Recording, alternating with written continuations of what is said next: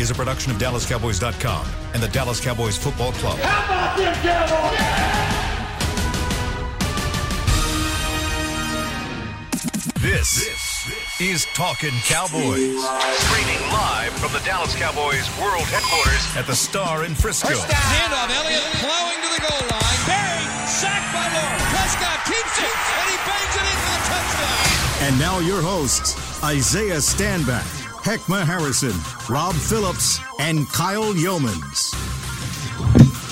It is a wonderful Monday morning edition of Talking Cowboys, the day after Super Bowl 55 here from the SWBC Mortgage Studios at the Star in Frisco. And everybody doing the it's the bushwhacker. Is that what that is? Is that what you call that thing? I don't know. Yeah, Luke and Butch. bushwhacking. All right. Well, we are here for Talking Cowboys. Kyle Youmans, Heckma Harrison, Rob Phillips, and the great Isaiah Stanback, who has won one of those Super Bowl rings previously. Did not do it with Tom Brady, even though it seems like everybody has done that with Tom Brady since uh, you know 2003 or whatever the, the first year he ended up winning it. But yeah, Isaiah might be the only one in the in the the Super Bowl company that didn't win it with Tom Brady. But he has one, and we're going to talk about that Super Bowl and Super Bowl 55 coming up here in just a little bit. But spoiler alert, everybody who's listening, that's a big Cowboys fan. Uh, the Cowboys did not win the Super Bowl this year. I am sad to inform you. Unfortunately, the Cowboys were eliminated out of the playoffs, did not make it this far, and we'll try again next year. And we'll talk plenty about next year and about Dak Prescott there as well, and, and what he could be going into next year. And we've also got some Hall of Fame news to get to throughout the course of the show. But Rob, I mean, 31 to 9 was the final score. Tampa Bay came out on top of Kansas City. You picked the Chiefs to open the year. Uh, were you really surprised by this outcome? I was not surprised because while we didn't have it on record, we all made our picks right after the show. And I was a nice guy. I was going to screenshot your actual score prediction Yeah. from yesterday, yesterday morning, and I didn't do it. I was going to share it on Twitter. Share with us what your prediction was for the game. Oh, I very accurately said 31 to 9 Tampa Bay over Kansas City. I, I said it verbatim actually. I won all of my Super Bowl squares and everything all day long. Uh, no, I uh, I picked the Chiefs. I picked the Chiefs thirty-four to sixteen. I did end up tweeting it out, Rob, so it's out Oh. there. Uh, but yeah, I picked the Chiefs Okay. thirty-four to sixteen. Uh, but I was uh, way wrong on that, Isaiah. I know you Way gave me a little bit of flack last week too. Samson, Swans, Samsonite, you were way off. Yes, I was way off. but you know what, Kyle? You weren't alone. You weren't alone. There's a lot of people. I mean, a lot of people. has Pat Mahomes ever scored that few of a points in an entire game? I don't think NFL? so. I'm not. I'm not sure. Never, never. It's only in high school. He had to go back to high school to Mm. the last time he was shut out like that. Wow, that's impressive. Uh, Isaiah, you're really quiet. I'm trying to get you riled up and trying to get you talking about, you know, your boy and Tampa Bay getting the job done, and you're sitting over here with your hands underneath you, just kind of chilling. Why are you not excited about this? I don't know how to do it my hands. Uh, nah, I'm, I'm, not, I'm not surprised, man. I, I mean, I said it. I think I said it. I don't know if it was on the show, off the show, off the air. I've had plenty of conversations, you know, regarding this game, and everybody's like, "Oh, you know, Patrick Mahomes, those guys can't be stopped." I'm like, "Not so fast, my friend." Um, you know, not only do they have TB12, which I know is an absolute dog, and you give him two weeks to prepare for anybody, he's going to destroy them. But also, he has a ton of weapons, more weapons than he's ever had in his entire career on this roster. That helps. And then you look at the fact that these guys' defense, defensive line and defensive front seven is absolutely amazing. And also, the Kansas City's offensive line was freaking wounded. Oh, and their quarterback was wounded. So these guys, I mean, the the whole thing was was laid out for Tampa to come in and do exactly what they did last night. I was not surprised, not even the least bit. So much so, I didn't even watch the fourth quarter. I went and go wash my butt and laid it down in the bed. And, and my wife told me that the game was That's interesting. because it was it wasn't even, at, at a certain point it wasn't even entertaining to watch. I felt bad for Pat Mahomes because he was he was he was up in arms, man. He was up in arms. Not only was he was he a, a, a wounded freaking animal, but these guys were after him persistently. on every single play. You know, whether if it wasn't JPP, it was Ndamukong Suh. If it wasn't Ndamukong Suh, it was uh, it was a, a, freaking Barrett. If it wasn't Barrett, it was freaking White. I mean, there was uh, Vita Vea. Like he was getting hit a lot. Um, so they, they, took care of business. That's a hard team to beat, man. Very talented, very well coached, um, and and and when you add that experience to it, man, it helps. Shout out to Todd Bowles, mm-hmm. the Cowboys' former assistant Thank you. Thank his, you, Rob. For, I was wondering how long are we gonna go on this show before somebody said Todd yeah. Bowles. Well, it took go ahead, 35 go ahead. minutes and 45 saying, seconds. I'm, or five minutes and 45 seconds. Well, there it is. And man, Todd Bowles put this game plan together for Pat Mahomes. And, and, come on, man, let's just keep it real. Pat Mahomes and that offense has looked unstoppable all season. Uh, and if anyone had bet that they wouldn't have scored at least a touchdown in the Super Bowl, you would have said, man, you're crazy. But you know, look, I'm not going to make any bad jokes about Tom Brady, but this is going to sound like one. Uh, but Tom Brady took the air out of the ball, and he did what teams are supposed to do versus uh, teams like the Chiefs, and that is run the damn ball. If you look at the time of possession, you look at the the possessions that they had, they were damn near identical. But the difference was is the fact that they had a running game that kept Pat Mahomes sitting on the bench drinking Gatorade. And when that defense came in, they were fresh and they were ready to go. And I mean, we talking in terms of you know, football jargon and sayings and all that to make ourselves look smart when we say complimentary football and all this. But this was the game yeah, that was. we talk about complimentary football. You don't need a whole bunch of on in the back end, boy. But if you have hunters up front, no. and Dominic, if you have goons up front, JPP, uh, Shaq Barrett, and Ndamukong Suh and Vita mm. Vea, who people are not going to talk about the job that big boy number 50 Vita Vea did, yeah. but he did a wonderful job. And understandably, Kansas City offensive line was beat all to hell, but still, the job that they did internally against the Chiefs, man, is a thing of beauty. And my God, man, Lavonte David Yep. And his ability to play man to man versus Travis Kelce in the first half made the difference in this game. I don't care what nobody says because when you talk about the read option offense and putting a linebacker man to man on that tight end, there isn't 30 other teams in the NFL, 31 other teams in the NFL that would have done that. Yeah. And Tampa Bay got away with it, man. They ought to dip Todd Bowles' whole body in gold and send him to the Hall of Fame. He, he was, was, um, fantastic. Um, it reminded me of the 07 Giants beating Brady's Patriots when the Pats were mm. trying to go 17 and 0. Yes. And it, it, I mean, to y'all's point, like it was that defensive front pressure where I mean, Tampa Bay just kind of had their their safeties playing back and and allowing that that pressure up front to really harass Pat Mahomes, and it just kind of shows you. I mean, the offense has has dominated the NFL now, and it dominated this regular season. But this was a Super Bowl that we've seen before, where Great offense comes in and gets hammered by great mm-hmm. defense. Seahawks in 2013. I mentioned the Giants, the Broncos in 2015. It was that type of performance. And Kyle, Tampa Bay is not going anywhere. No, they are. They are now the NFC's problem. They're the Cowboys' problem next year because Brady's not going anywhere either. Well, and the Cowboys get both of those teams on the road next year. You got to go to Arrowhead, and you have to go Ooh. to Raymond James Stadium in. Uh, um, Tampa tomorrow or next Tampa. year. So you you do have some issues in, in terms of the Cowboys scheduling. Now, uh, one of the things I always try and do as a host is to take conversations that aren't involving the Cowboys and relay them back to the Cowboys. I also try and stir up debate. So watch what I'm about to do here for a little bit.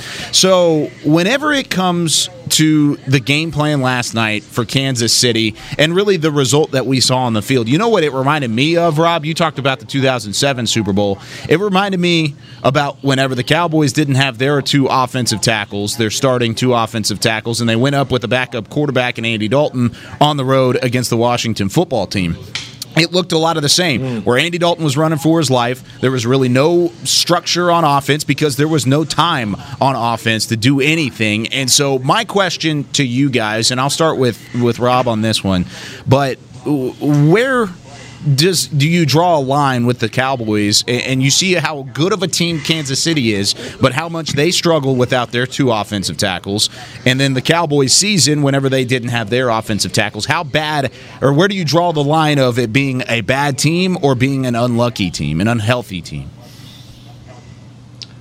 Well, I, I think injuries are a huge part of it. I mean, it, it, goes back to what we talked about a week or so ago, where it doesn't matter how great your quarterback is. If he's not getting protection and if he doesn't have help around him, even Pat Mahomes, who I believe is the best player in the National Football League and will be an all time great, mm-hmm. he's already headed that way. If he doesn't have time, I mean, he looks average out there, and that's what happened. Uh, he had a bad night, but it really he was still making great throws. Absolutely, running around yeah. trying trying to make things happen. the numbers say he had a bad night, but he just didn't have the help. And I think it, it really does speak to Kyle having to put the right eleven around your quarterback, especially if you're going to spend whatever it is, twenty percent of your cap mm-hmm. on your quarterback. The offensive line is very important, and uh, you know, I, am not saying it should be the 10th overall pick, heck, but you know, but if there's if there's a way to make sure your depth is good at offensive line, go do that. I think they're going to try to address that in some form this offseason and hope, like you said, Kyle, that they get healthier up front with Tyron, La'el, everybody getting back. Yeah, losing losing Fisher was huge for Kansas City, but also you have to remember they had one of their offensive linemen. I don't know his name, but he opted out to be a doctor in Canada, so mm-hmm. they were already shorthanded throughout the season and didn't oh, do yeah. them any any help uh, going into the Super Bowl, and especially against this defense being shorthanded at the offensive line uh, position. And so, you know, look, you you asked that question, Kyle, and I think we have lived that reality all season yeah. uh, with not being able to get into our offensive schemes and a quarterback that's running for his life for an hour. You can't do it. And I don't care how good the quarterback is. If a team is getting pressure, like you saw Tampa Bay last night, and they were hunting Patrick Mahomes, but even with all of that, because of his arm and just who he is as a quarterback, he was still hitting his receivers in the head with the ball. And they had some they, they had some untimely drops. Some I think Kelce dropped a few, Hill yep. dropped a few. They had some drops and some things that did not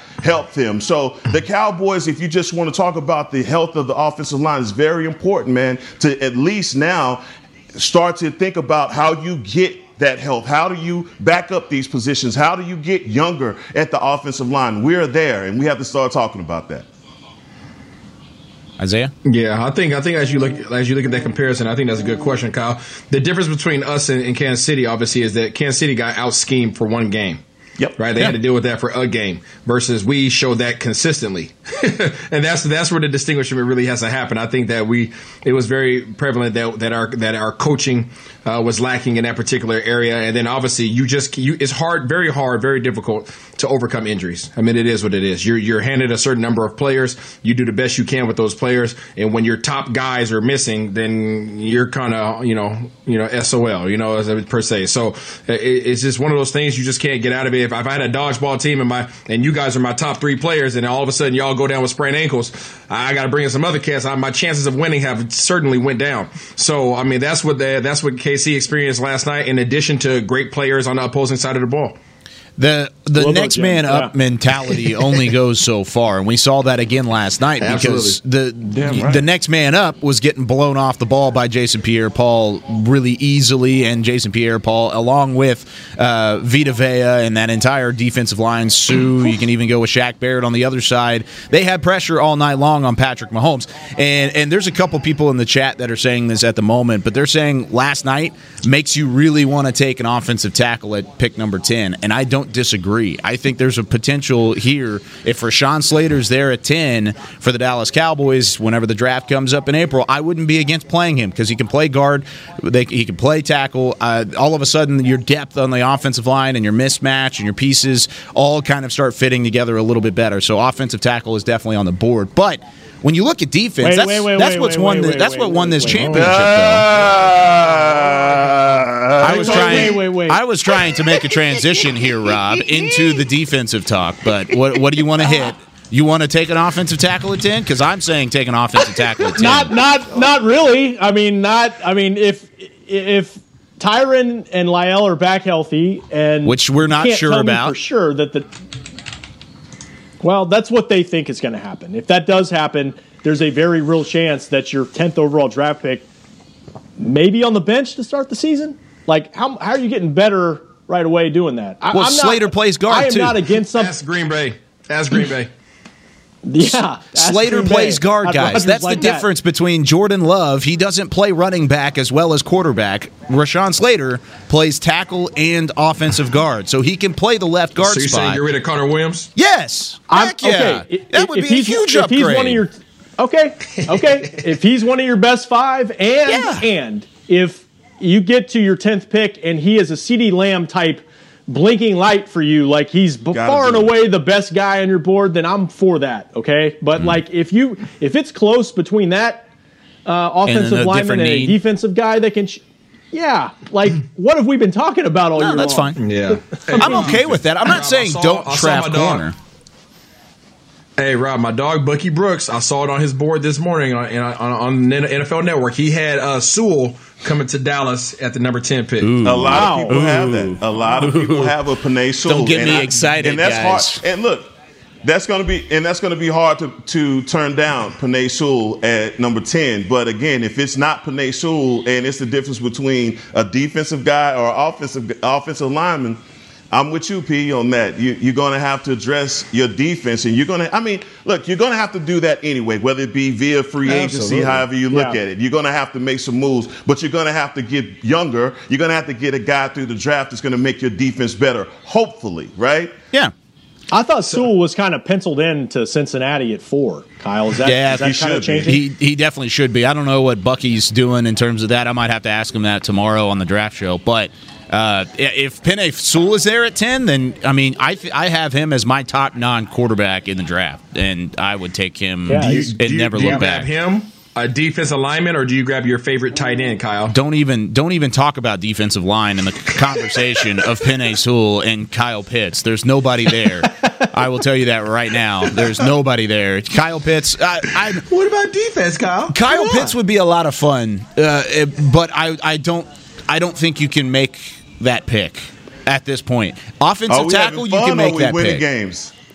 That's what I'm saying. O- Offensive tackle will Oh. win you games, like a Rashawn Slater or a Penei Sewell. They will win you games. Whereas on the other side, Kyle Pitts is going to be a lot of fun. He may not win you games. That's what I'm saying. Yeah. You need to win games. What if Kyle? What what if Kyle? What if there's going to be a nice bust of Kyle Pitts and Canton in like 2037? You know, Yeah. 20, 20, 2041. What about that? I'm just playing devil's advocate. I, just devil's I, advocate. I love it whenever you play devil's advocate, Rob, because it gives me a chance to finally be an mm. analyst on this show. But whenever it comes to having a bust in Canton, let me just make this point: the Cowboys are going to have a bust in Canton with a tight end coming up in what is it, five years, six years from now. And did he win that. any Super Bowls? He did not. And I love Jason Witten, and I love what he did for the organization. He's one of my all-time favorite players, but you still didn't win a Super Bowl with him. So even if you're saying tight end Kyle Pitts is going to be a Hall of Famer in, in 2037 or whatever the year you just threw out there is, it, it doesn't matter to me because you need to win games, and I don't think Kyle Pitts is the difference between this team being six and ten and then being a Super Bowl contender next year. That's just not the case. Offensive line could maybe get you there. Offensive line depth could maybe get you there. But even if even but even if Sewell has to sit on the bench, I don't think they, I don't think they would play him on the bench. I think, or I think they would play him. He would be a best five, and they would put him at guard. Uh, Either that or Slater.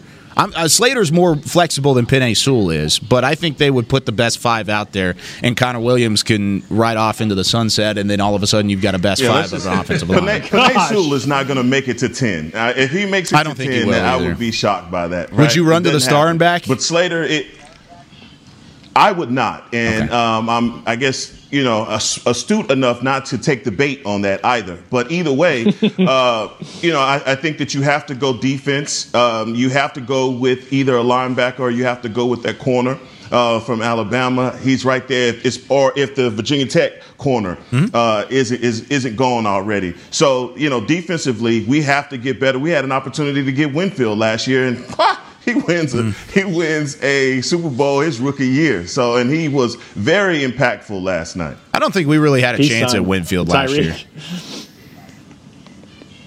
He went the second round. So yeah, if you don't, forty. you know, if, yeah, but you're not going to take him at 17. I mean, he he, he You may went, not. You may trade. You may trade down. You may trade down and get him later. I'm just saying. Look, I'm, I'm I'm putting everything back on the table. If you do 2020 draft again, it may look different. Yeah, no, it definitely would look different. That's Uh, all I'm saying. You're exactly right, and he played really well last night too, and then had the taunting penalty against uh, Tyreek Hill. Now, speaking of that defense and kind of the, the the Buccaneers, the way they got to that defense was drafting really well, keeping some of these young guys, and then signing key free agents like a Ndamukong Suh, like uh, Jason Pierre-Paul, who ended up being really, really good players who were on the back end of veteran Yeah. deals. Well, the Cowboys tried to do the exact same thing, and it didn't work out this year, Heckma. So, whenever it comes to building the defense, what's next for the Cowboys if you want to try and copy and, and, and paste what Tampa Bay did in order to get to their Super Bowl?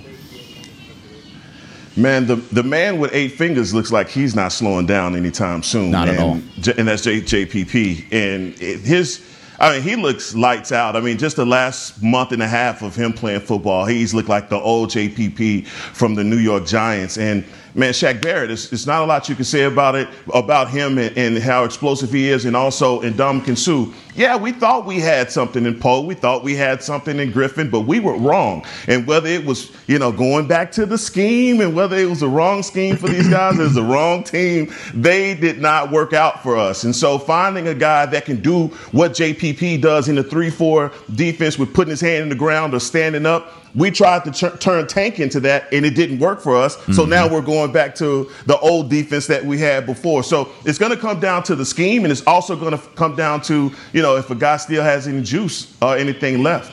Yeah, see, uh, the, the thing, the difference I believe there is, uh, heck, and Kyle and Rob, is JPP and so you know those are dogs. There's 100%. no question about it. No question about it. You know at the at the very least you got some dogs on your D line. And I'm not sure if we knew we had dogs on our D line. I think we had good players on our D line. Yeah. And that's the difference, right? Big so that, so so as you're thinking about the characteristics of your head coach, Suh and JPP reflect their head coach, right? Mm-hmm. What kind of players are we going to bring on that are going to reflect our head coach? Who is our head coach right now? What is the character? What is the identity of that defense that, that we want to have? That's what we have to establish. They establish theirs. What are we going to What are we going to establish? I agree. You, you got to find your, your identity on defense. And look, I mean, Suh and, and JPP, I believe they they were holdovers from the previous defense, and Yes. they- I think they won seven games the year before. Let's be honest. I mean, the biggest difference was Tom Brady, the greatest of all time, stepped in, and not only did he transform the locker room and got guys to believe. Like like Isaiah mentioned earlier, I think it might be the most talented team he ever has played on in terms of young talent, offensive skill players, guys that because he came there wanted to come and play and win a Super Bowl. Yep. Gronk, guys that scored touchdowns last night. Antonio Brown, All of them. uh, Leonard Fournette. Fournette. Yeah. So, you know, they, I, I think, Kyle, they've done a great job of drafting. I mean, Devin White, Awesome. He's a superstar. uh, we talked about, he's a superstar. We talked about Winfield. Uh, Murphy Bunting at cornerback had a great postseason for them. Um, they've, they've done just a great job drafting. Cowboys have to, they've got to use the draft to, to rebuild this defense. I really, I really believe that because um, they've just got so many question marks on that side of the ball. And Isaiah Isaiah talks about it a lot. Culture, right? Tom Brady came to Tampa Bay and he changed the culture. He upended it. and that's all they needed. Because if that's the if you look at the roster and where they had last year, there's only three or four players that came in this year that made the, the change from from holdover from last year. And that was the difference. You talk of all year they talked about, you know, guys coming to work every day, not making any excuses, working together, uh, sacrificing for one another. Did you hear any of that this year for, with our team? I don't think so. You know, so those are some of the things that make championships that cha- uh, make championships te- championship teams. And we just didn't have that. Who are those guys in our locker room that changes the ethos? Who are those guys? Who are the guys that you come to work for and you won't make any mistakes? You won't take this playoff because you don't want to disappoint that guy. That's why football is the ultimate team game. And when you have a guy like Tom Brady that can come in and change that culture and make your team a winning franchise you got to get guys like that. And if this is a copycat league then we need to copy and emulate that Hey, hey. yo watch the film. Just saying. Oh gosh. Just oh saying. gosh. Oh goodness gracious. That's a good way to, to end on That was that was for one. you, KY. Yeah, thanks. Appreciate it, Isaiah. Goodness. Uh, let's take our first break. When we come back, we did have some positive Cowboys news over the weekend and a nice little Hall of Fame surprise. We're going to talk about 88 going to the Hall of Fame when we come back on the other side of the Yeah, break. You're listening to Talking Cowboys presented by Geico. There's nothing as unique as our eyes, which is why Essilor pioneers ways to make lenses as unique as you. Varilux for super sharp vision, Essential Blue for protection, and Crizal for freedom from glare. Three cutting edge solutions in a single unique lens. So, whatever your needs, insist on Essilor. Visit your local Essilor experts and find the perfect lens for you. See more, do more, Essilor.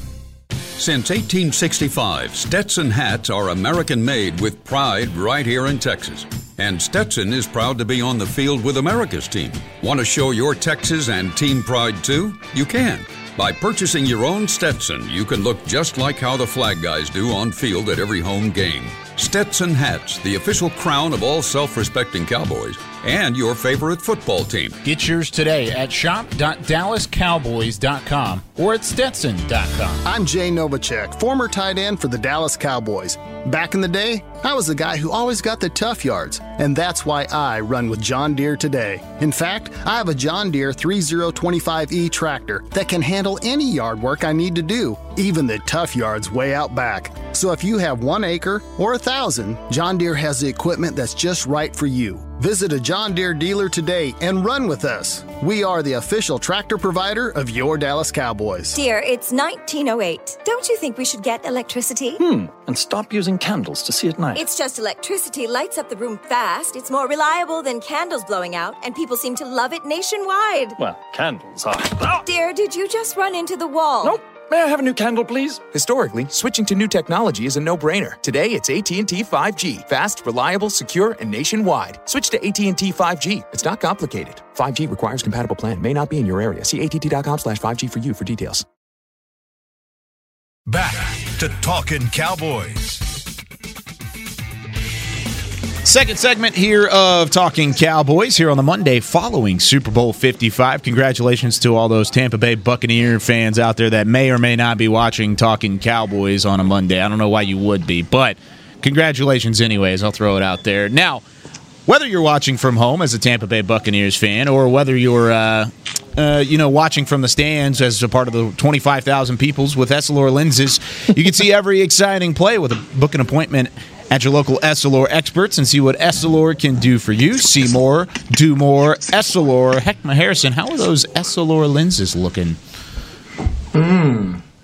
I I don't have a saying for this, but they're they're wonderful. Oh, They're- okay. They're, great. They're I can great. see more and be more. It's not a Do more. symphony on your head. Yes. It's just, it's just, they're great. They're wonderful. I'm excited to get a pair That's of my own. wonderful. I mean, you should. I'm ready. I'm ready for that. Now, uh, while I wait for Essilor lenses, it'll never be really kind of the the amount of time that we've had to wait to see Drew Pearson get the call to the Hall of Fame, and of course, Mister. The original 88, Mr. Drew Pearson, got that call from the Hall of Fame. He will be enshrined forever in Canton, Ohio, and something that has really been special for him to hear finally. And uh, of course, we go back a year ago where a part of the centennial celebration Yeah. of the NFL. He thought he was going to get in, and of course, that call didn't come last year, and it was a very emotional time not only for him but everybody who knew Drew Pearson. Fans and now he gets that chance, 50. and he gets to be enshrined in the Pro Football Hall of Fame up in Canton, Ohio. Rob, I know you've you've been around Drew Pearson. Both of you guys have watched Drew Pearson, and, really, uh, what do you remember about him? As a person on and off the field, and then also just a huge congratulations to him overall. Well, I thought um, I thought his speech at the draft about the Eagles should have got him in the Hall of Fame on its own merit. That was Yeah, that's one of the it's one of the greatest things I've ever seen. Um, I, I, to me, it's real simple. Um, I'm really happy for Drew. I just I've always felt like the Hall of Fame is more than just statistics and Super Bowls and and what players do over the course of an entire season or career. I, I think it's also some of the great stories that come out of the game. And I, you you see that when you go visit Canton. They have those stories enshrined, and, and you can't tell the entire story of the NFL without the Hail Mary, and you can't tell the Hail Mary yep. without Drew Pearson. It can't just be Roger Staubach. And so he's got that great moment. But on top of that, he's got the numbers, even in a different era. I think he's fourth all time in Cowboys history in catches. He's got four, three or four Pro Bowls, three Pro Bowls, all decade team in the 1970s. He's the only man left to not be inducted in the Hall of Fame as a member of that team. And it just, it, it was just a no brainer. And it's something that needed to be righted a long time ago. And I'm, I'm glad that he finally got his moment, especially after what happened last year, where he found out on camera on national TV that he wasn't getting in. It just broke his heart. So I'm glad they got it corrected. Heckma? No, I, agree with everything you just said, Rob. And you're right, man. This, you know, seeing him and the way that, you know, the Dallas Cowboys got was the way the announcement was done in the hallways of the Star with Roger Staubach and Jerry Jones. It just it, it melts your heart, man, because you you you saw him last year get his heart broken, and you could tell, man, he was genuinely disappointed uh, and had his family there around him. And, and I think we all in the Dallas Fort Worth Metroplex shared in that disappointment uh, because you know what he means to this franchise. If you're ever in the Star, there is, and there's a lot of artwork in the Star for one, but there's this great one in the staircase that shows the Hail Mary, the December mm-hmm. 28, 1975 uh, Hail Mary from Roger Staubach to Drew, uh, to Drew Pearson in the playoff games versus the Minnesota Vikings. And it's, man, it's just beautiful the way that they have this the the Hail Mary depicted in this picture. Mm-hmm. But to see him get in and to see the joy uh, that he feels, and man, I'll never know. I may, you know, maybe I'll get in as a contributor. Yeah, I won't say never. the hall, the Hall of Fame means so much, and I, have been around Hall of Famers. You know, my uncle is a Hall of Famer, and mm-hmm. I see the fraternity and the way that these guys are together, and it means so much to them to have given their lives to the game and be considered uh, this way. And so I'm just happy for a guy that, like you said, Rob, he played during a different generation. And when you look at, you know, the Calvin Johnsons, guys that put up 11,000 uh, yards and, you know, 80, 80 touchdowns and all of those things, and you look at Drew's numbers and you say, well, well, you're basing this based off of a different era in football. Uh, I don't think that he deserved to be passed over that many times through this many decades. But look, man, it don't matter when you get in, as long as you get in. Mm-hmm. And the original 88, you are immortalized, sir. uh, man, I, I can tell you guys this. I, I couldn't be more happy, more proud. Uh, I call him I call him Unc, Big Unc, because mm. he's like an uncle to me, man. He's he's kind of taking me under his wings. He always he always looks out for me. Always gives me shout outs. We've we've taken you know vacations as Cowboys together, and you know we stay in communication. I've been on the show a few times, and I texted him yesterday uh, just to tell him congrats. And we exchanged messages a couple times, and I'm just I'm elated, man, that, that they finally you know, are paying him the respect that he deserves because he's given so much to this game, and he's so well yeah. respected around this league. Obviously, we know how he's um, how he's valued here in the in the metroplex, but just around the world, um, he's respected. Um, he's a part of that. He's a part of history that that everybody remembers now, right? Yep. Everybody remembers. Yeah. Um, obviously, I wasn't around when he was playing ball, but I've had the opportunity to go back now and see him, see you know his highlights and and, and just what he means to everybody around him, and that's really a testament of who he is as a person, not only as a player. Um, I would imagine that he's a much better person. That's the man mm-hmm. that I know um, than he was than he ever was a player, and that and that says a lot. Agreed. And, and, Chris Beam played a ton of the highlights uh, over the top of our conversation here, and you could see kind of the, the, what he meant. I mean, there were celebrations on the sideline that he was a part of, and just kind of the, the different types of the, the, the person he was off the field was just as much of a Hall of Famer as he was on the field, and that's that's what I've taken away. Just like you just said, Isaiah, from even uh, much fewer interactions with Drew Pearson, but he's had that same kind of impact on me as well. And so, huge congratulations to the original 88 and, and, something that is completely overdue and, and, and, finally getting righted because, man, he deserves to be in the, the Hall of Fame. And like Rob said earlier, you can't tell the story without Drew Pearson. Uh, being in it if you're trying to tell the story about the NFL. Now, my question now brings me to this because there's a couple other guys that are waiting on the list, one of which that just retired, and we mentioned in the first segment, and Jason Witten. But who's next for the Cowboys that could potentially find their way into the Hall of Fame over the next couple of years? There's a couple guys on that list, Rob. Any that stick out to you personally? Well, correct me if I'm wrong. Demarcus Ware is up mm-hmm. after next season, so 2022. Yeah. I think he's got a great shot to be in as a first ballot Hall of Famer, and I, I really hope that happens for him. Um, Tony Romo, I think, becomes eligible the same year. Don't know, don't know what. I think he's got numbers. I think he's got numbers. He didn't get Super Bowls. That's usually mm-hmm. what quarterbacks are judged on. Yeah. I just the guy that stands out for me continues to be Darren Woodson. I think he yeah. is maybe the, the most unsung player, certainly on the on that Cowboys defense in the '90s, but also the entire team. And uh, you know, congratulations to John Lynch for getting in. But to to me, if you stack Darren Woodson's resume against John Lynch's, that to me, there's no difference. To me, there's, I mean, you're looking at a guy that that uh, won three Super Bowls, leads the Cowboys all time in tackling.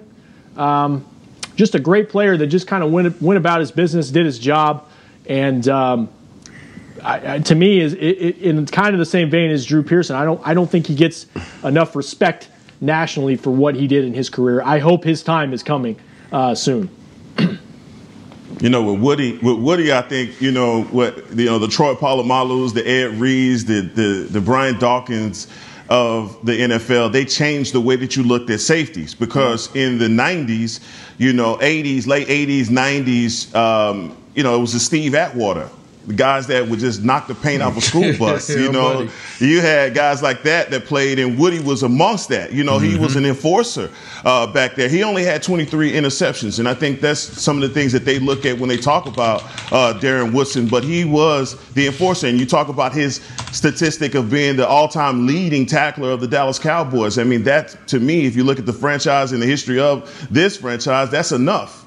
Um, but there are a lot of guys, you know, there are a lot of guys that I've always considered, like Daryl Moose Johnson. Yeah. Um, I, I, don't think you can say Emmitt Smith without Moose and what he's what he did for Emmitt. So there are a lot of guys, and even look the great Everson Walls. Yep. Now, yes. I'm, I'm from Dallas. I'm from Dallas, and I'm gonna tell you, Everson Walls in the '80s was like prime time to us. You know, 57 interceptions. He was all of that, and maybe they didn't go to they didn't go to a Super Bowl, or he won a Super Bowl with the Giants uh, later. But still, man, what Everson Walls and his impact on, on the Cowboys defense back in the '80s, man, was was enormous. So there few guys uh, that should be considered that haven't been. I'm glad you mentioned Everson because mm-hmm. he was. I think he was either finalist or semi- semifinalist a couple years ago. He's he's got to be in that conversation too, no question. 57 career interceptions for Everson Walls, four-time Pro Bowler, yeah. three-time first-team All Pro, along yeah. along with those 57 career ints. I mean, you've got guys like I'm uh, just saying, uh, yeah, that's a I mean, lot of freaking ints. It's a lot of interceptions. uh, we did the the top 60 players of Cowboys history, kind of with the the 60th anniversary last year, and Darren Woodson was 18th on that list. And I agree with Rob, where he's probably the next one up for me. Uh, Drew Pearson's was number 15, and then you've got Lee Roy Jordan, Chuck Howley, then Darren Woodson. That's 15, 16, yeah. 17, 18. Uh, he's in front of Charles Haley, and Charles Haley is, of course, in the Hall of Fame. And I know this is just a list that's voted on by media right. and people that have been around the team, but Dion's number 22, and Darren Woodson's up in front of Dion in terms of the list. So overall, I mean, there's so many different aspects that go into Hall of Fame voting, Isaiah, and, and of course, finally getting in. It took Drew Pearson way too long to get in. But do you see any of these other names, these other Cowboys, finding their way to Canton?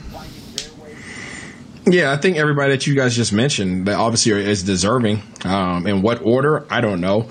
Um, I think you know because of who's voting on it, it, it comes down to likability. It comes down to you know uh, you know charisma and all those other kind of factors that really should have no place in the judging for for the Hall of Fame. It's no yeah, different man. than To. To should have been what first ballot, but he wasn't because people didn't like him.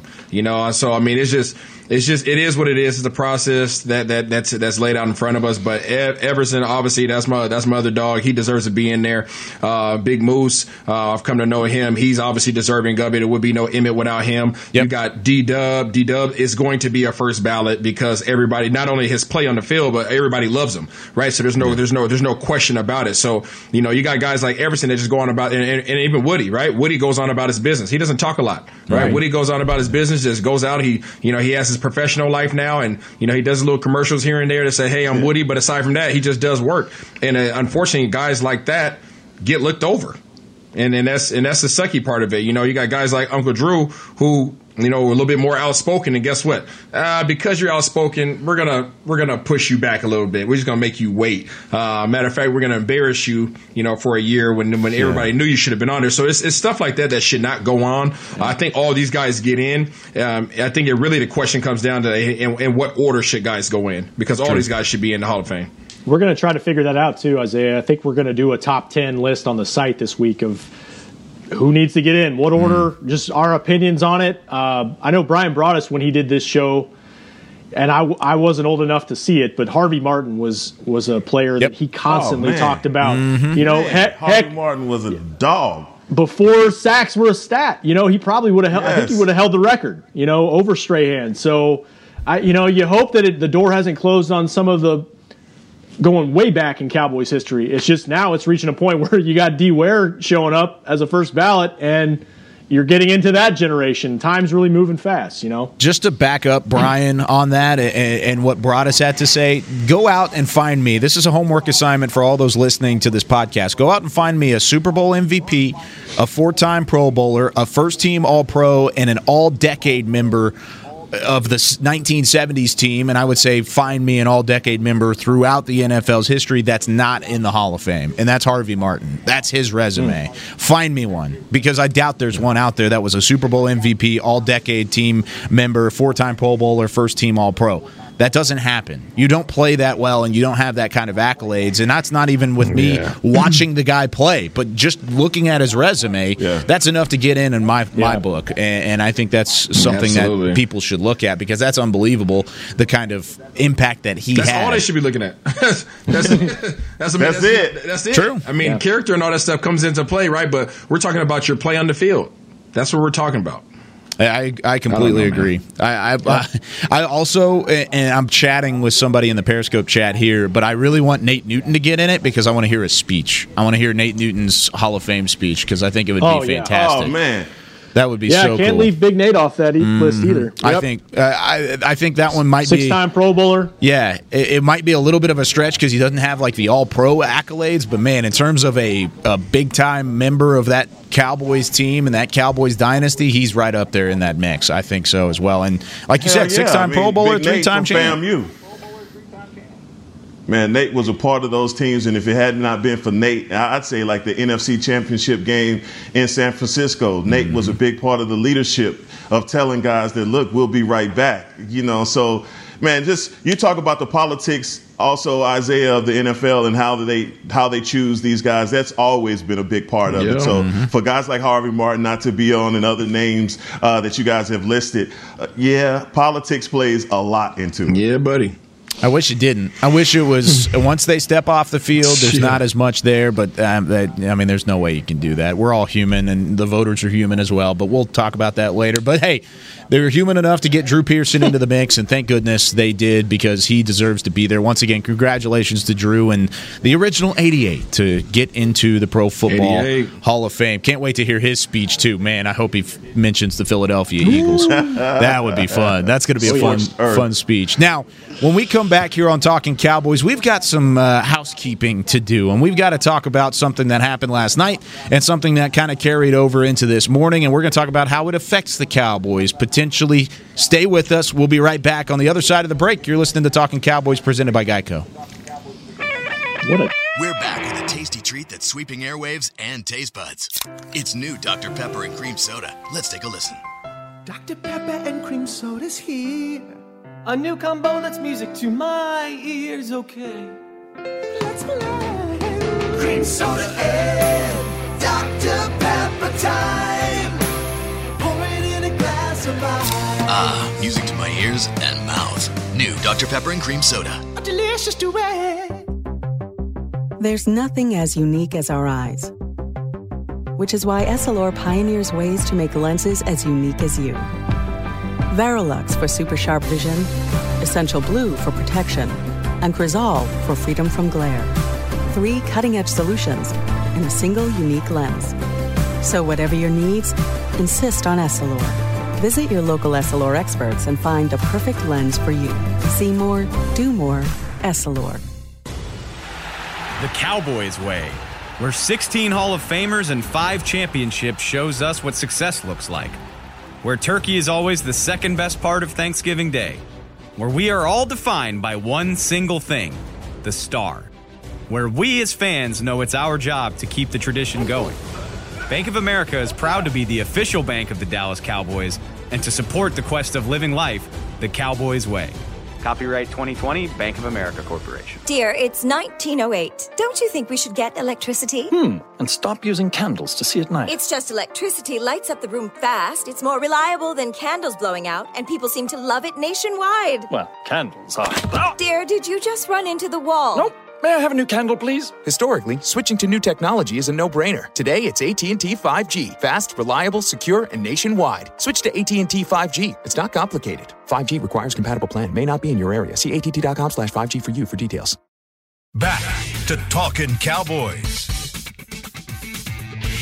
On to the final segment here of Talking Cowboys. And whether you're listening at home, working out, or you're trading some of those fantasy players on DraftKings, can uh, can you talk about the uh, man, Isaiah? Your headphones are really loud, my friend. Goodness I know gracious! they suck. You know why?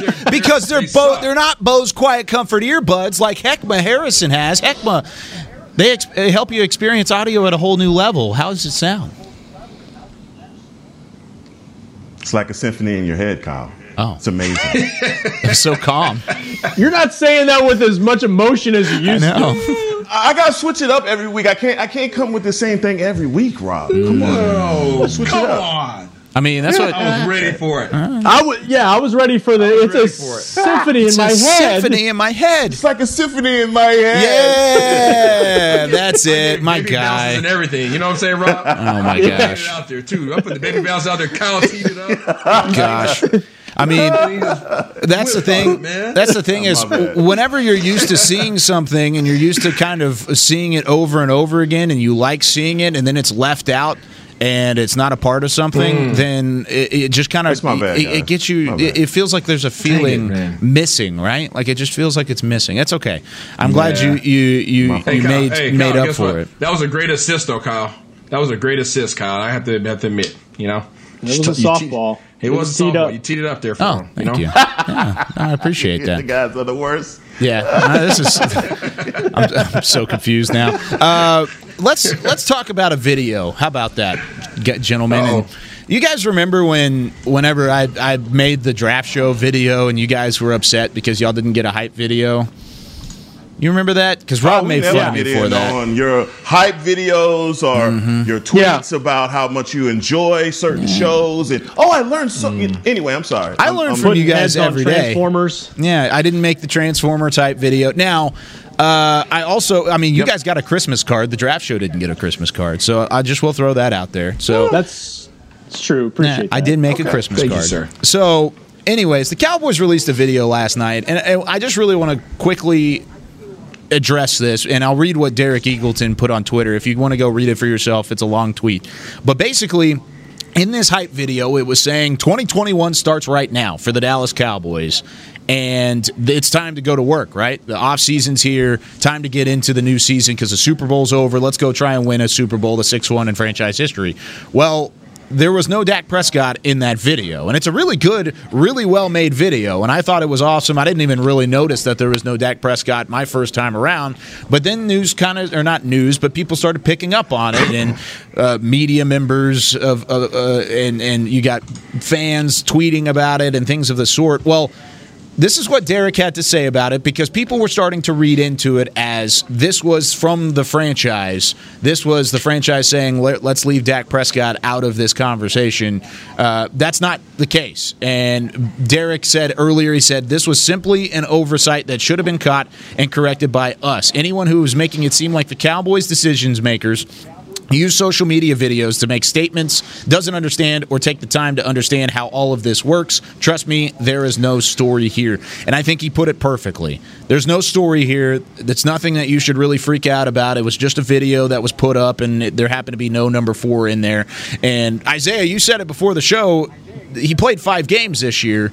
And a lot of that footage, the Cowboys aren't even really even allowed to use at this point because the NFL's COVID protocols and the way that they want to look at different things. So he wasn't really available. So they put some of the guys that were available in 2020 on the 2021 hype video, but nothing to look into, Rob. And really, these are important weeks, though, in the Dak negotiation coming up because you're starting to get to the point where you kind of need to hear something soon.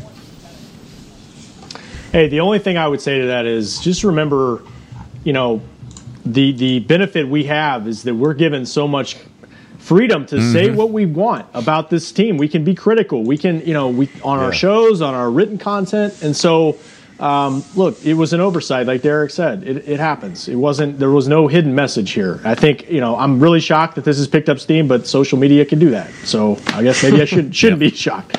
Um, yeah, you're right, Kyle. It's starting. To, it's you know. It's time to both sides, man. Roll up your sleeves and let's get something done because uh, I think the news came out um, either from NFL Network or ESPN yesterday that the cap level might be somewhere around uh, 180 million. The floor was supposed to be 175. Uh, yeah. And so, you know, you're talking about a $20 million difference close to it uh, from last year if that's the case. But look, teams have an idea of what they're going to be working with. So I think the Cowboys now can can probably settle in and, and try to work something out here. Um, if it's not done by March 9th, the tag comes into play again. Doesn't mean they can't keep negotiating, but you got the tag again. That means they would have to budget $37.7 million on their decreased cap mm-hmm. for Dak Prescott. It would make a lot of sense. It would make a lot of things easier to get it done in the next month. Please get it done. Yes. God. So we don't have to talk about this, and so that's why I agree. I'm reading into hype look, videos and all that stuff. You know, man. Look, it's 2021 and playing the devil's advocate is outdated and stale, right? So I'm not going to do that. But wow. you know, I just okay. feel like people want to find anything and this is the dude, this is the time that we live in with social media and all of that. Like when when the Carson Wentz takes quarterback of the Eagles off of his Instagram, it's news. You know, if all of this stuff is just crazy. It makes you crazy. And I mean, I saw the I saw the same video. Uh, I retweeted it. I didn't even think about that. It yeah. didn't even dawn me on me, me either. Uh, that that was a thing. And then you wake up this morning and you got everybody saying, "Well, Dak's not in it," and all of that. I mean, dude, I don't even think that the the process of putting together a film like that. I mean, Chris Beam does it all the time. He should probably be the one talking right now because he makes countless hype videos all the time, and and you know just things like that, which should not be looked at as a slight at Dak or yeah. where we are in the negotiation but look, you know, we we're just at a point in time with this whole Dak Prescott negotiating, getting the contract, where it is past the 11th hour. And I think for Cowboy fans that are, this just shows you how desperate everyone is to look in to get a peek behind the curtain of what this negotiation is going, yep. uh, how it's going. Hell, that you have Derek Eagleton having to make statements about what the editing, t- the, the media team did with a hype video. That's where we are. That's so That's crazy to think about. That's very well put, Heckma Harrison. Oh, and by the way, I want to clarify: Chris Beam did not make this video specifically. I know you just threw his name uh, out no, there. No, no, no. I wanted to make sure that he was not berated on Twitter or his Call of Duty Twitch stream about making this video. He did not make the video. The But but no, Chris, your handle is at what? No, I'm kidding. I don't. I don't know. We can. I mean, we can advertise it, but he didn't make the video. Uh, Don't do it like no, that. I'm So- kidding. I'm kidding. Yeah, but Heckma, you, you put it really well. Like this is this is desperation time. By the way, I'm looking at a live look at the Star and the Tostitos Championship Plaza, and there's hype videos of Dak Prescott playing on the big screen at the Star. So if anybody Oh, was well, wondering, there it's here. So I just want, yeah, there we go. Yeah, they, they just switched it. Now it's the Cincinnati game, Hey, but it know- was you there a second ago. The, the other thing about this too is that there's so much craziness around the quarterback position in the entire league. Like Yes. ev- there's so many teams that are r- rumored to be doing this or doing that. All these potential trades. Yeah, reaching. Everybody's looking for something. But also, fellas, I mean, let's let's be real. Let's be real. I think Heckman touched on that a little bit. We're we're we're in a different age, man. We're in a different age. We're in an age where before COVID hit, we would wait around in a movie theater for 30 minutes just to see a snippet of what's going to go on in the next movie. We're in a we're in a we're in a day and age where people pause frame by frame mm-hmm. the entire two and a half hour movies just to catch Easter eggs. We're you know we're we're in a day and an age where Reddit posts a five second ad in the Super Bowl and people pause it and have to read it for 45 seconds. So people are looking for anything, right? So in, in a day and age with social media where everybody posts things so intentionally, right? Where everything is so strategically placed, right? Where I look at your background to see what the picture is in your background to see is that a family member? Is that an ex girlfriend? What is that? Right? Everybody's looking for something. So when, so the thought process, the thought of an oversight doesn't even exist anymore. Right? Because everything is so strategic. Everything is laid out on purpose. Everybody is uh, specifically placing things in videos to, to give you little Easter eggs, right, of what's to come. So when there actually is an oversight, oh, heck no, it's mayhem. Oh, crap. Dak's not coming back. No, y'all, chill out. Look, DE and the rest of the squad, they, it was like you said, it was an oversight. There's no news here. Trust me, Mr. Mr. Jones isn't coming down and talking to DE, talking about, hey, make sure you take Dak out of this one. Okay, it's not that's not happening. That's not how it works. No. It's not No. how it works, people. So that's what that's what Derek, that's what Mr. Uh, Derek Eagleton means. But when he says there's no news here, y'all don't understand how it works. No disrespect. That's what he's that's what he means. You don't know the inner workings of how the organizational structure works. Um, this was an oversight. I mean, shoot, the freaking the teams are reaching out to doggone uh, Russell Wilson right now trying to trade. Like, come on, man. Like everything's on the table this year. So let's just be real. It's an oversight. Treat it as that. Well, and I think kind of going back to what Heckma was saying about desperation for news. I mean, that's the thing that's kind of crazy right now is that you haven't heard anything. You haven't heard anything about the ankle. You haven't heard anything, at least concrete, about the negotiations. You've heard other people spout off about it, but it's nothing from either party, and it's nothing that you can really have concrete going into these negotiations. So that's what people are starved for. They're starved for any kind of inkling of an edge or uh, uh, leverage or wherever Exactly. this ends up being. And so you're starving for that so much that you're looking into a hype video that was really well made and was really cool and was supposed to be a fun thing, and it ends up turning It into was a well news made, story. by the way. It, It it's, was. it's turned into something else, and it It's ought, crazy. And it'll, and it'll show you the pressure cooker this whole Oh, yeah. contract has started, right? Because in a way, if you look at it as from a Cowboy fan standpoint or just an organizational standpoint, this contract looming is huge. Huge. It is the difference between how you draft. It's the difference between free agency. It's everything. And so, yeah, I mean, I understand that everyone is on pins and needles and waiting for news about when Dak is going to sign. I mean, remember last year, Chris Sims comes out and Dak Prescott's about to sign a deal, and he was wrong. Yep. they're just they're just taking a stab at it. If I just throw mud up against the wall, let's see what sticks. And nothing is sticking until I hear it from Dak, until I hear it mm-hmm. from the front office. I don't believe it, right? Yep. I don't believe it. And, and to me, if there was going to be anything that gives you a sign that the Cowboy organization is going in a different direction, go to the pro shop, and if you don't see a Dak jersey hanging on the wall, then there you go. Even that is still even a little bit of a jerseys. stretch. But you're right; they're going to still sell those jerseys for the most part. sell them jerseys. They're going to they're going to make sure and get every inch out of those. Now, really quickly, we've only got about two minutes left here, but I want to just kind of gauge everybody's attention here. We're all still on the sign Dak bandwagon, right? Where nobody's jumped off, nobody's Yeah. changed their mind here, Isaiah. No, no. I'm just I'm just thinking about all the potential things that we could post a picture of that people would go crazy on. No, stop. Don't, don't do it. Don't you start that. That's a funny idea. You know I'm all about these bits, Isaiah.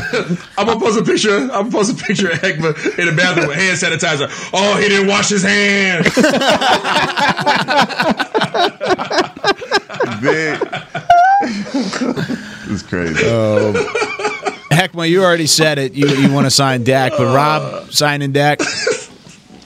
Yep, yep. I just I just want to see it get done, so we don't have to talk about stuff like this. Oh, it's just, I mean, I and I said it last week. If both sides, both sides want to get it done, I believe they can get it done. No. Rob, Rob, I'm sorry to interrupt. Your article on Dak was amazing. I, I gotta say that. Your Thanks, the man. The article was yeah. The uh, you hit the nail. You hit Thank you. it when you said I don't want to hear that anymore about talent. Around, I don't want to hear it. Everybody, I, I could feel you beating your chest while you were I was I had to get that off my chest. had to Look say at it Pat on- Mahomes say it with last your chest. night. I had to say it with my chest, man. Even Pat Pat Mahomes looked like not even close to Pat Mahomes because he didn't have the help around him that he needs. And Yeah. so I don't want to hear, oh, Dak needs the table set for him. Name it. Tom Brady got the table set for him in Tampa Bay. That's why he's there. yeah. Yep. So that that conversation's over for me.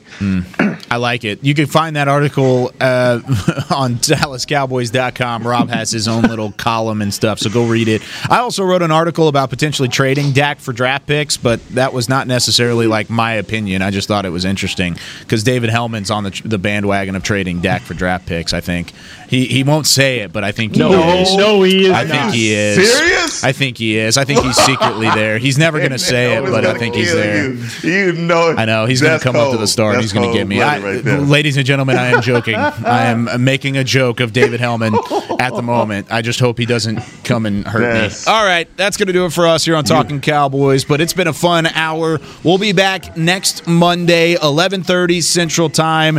Be sure to join us. Hopefully, by that time, we'll hear some more things about the Dak Prescott negotiation and not via hype videos. We'll see what ends up happening here. But for Chris Beam in the back, for Rob Phillips, Isaiah Stanback, and Heckma Harrison, I'm Kyle Youmans. Thanks for listening. We'll see you next time on Talking Cowboys. This has been a production of DallasCowboys.com and the Dallas Cowboys Football Club.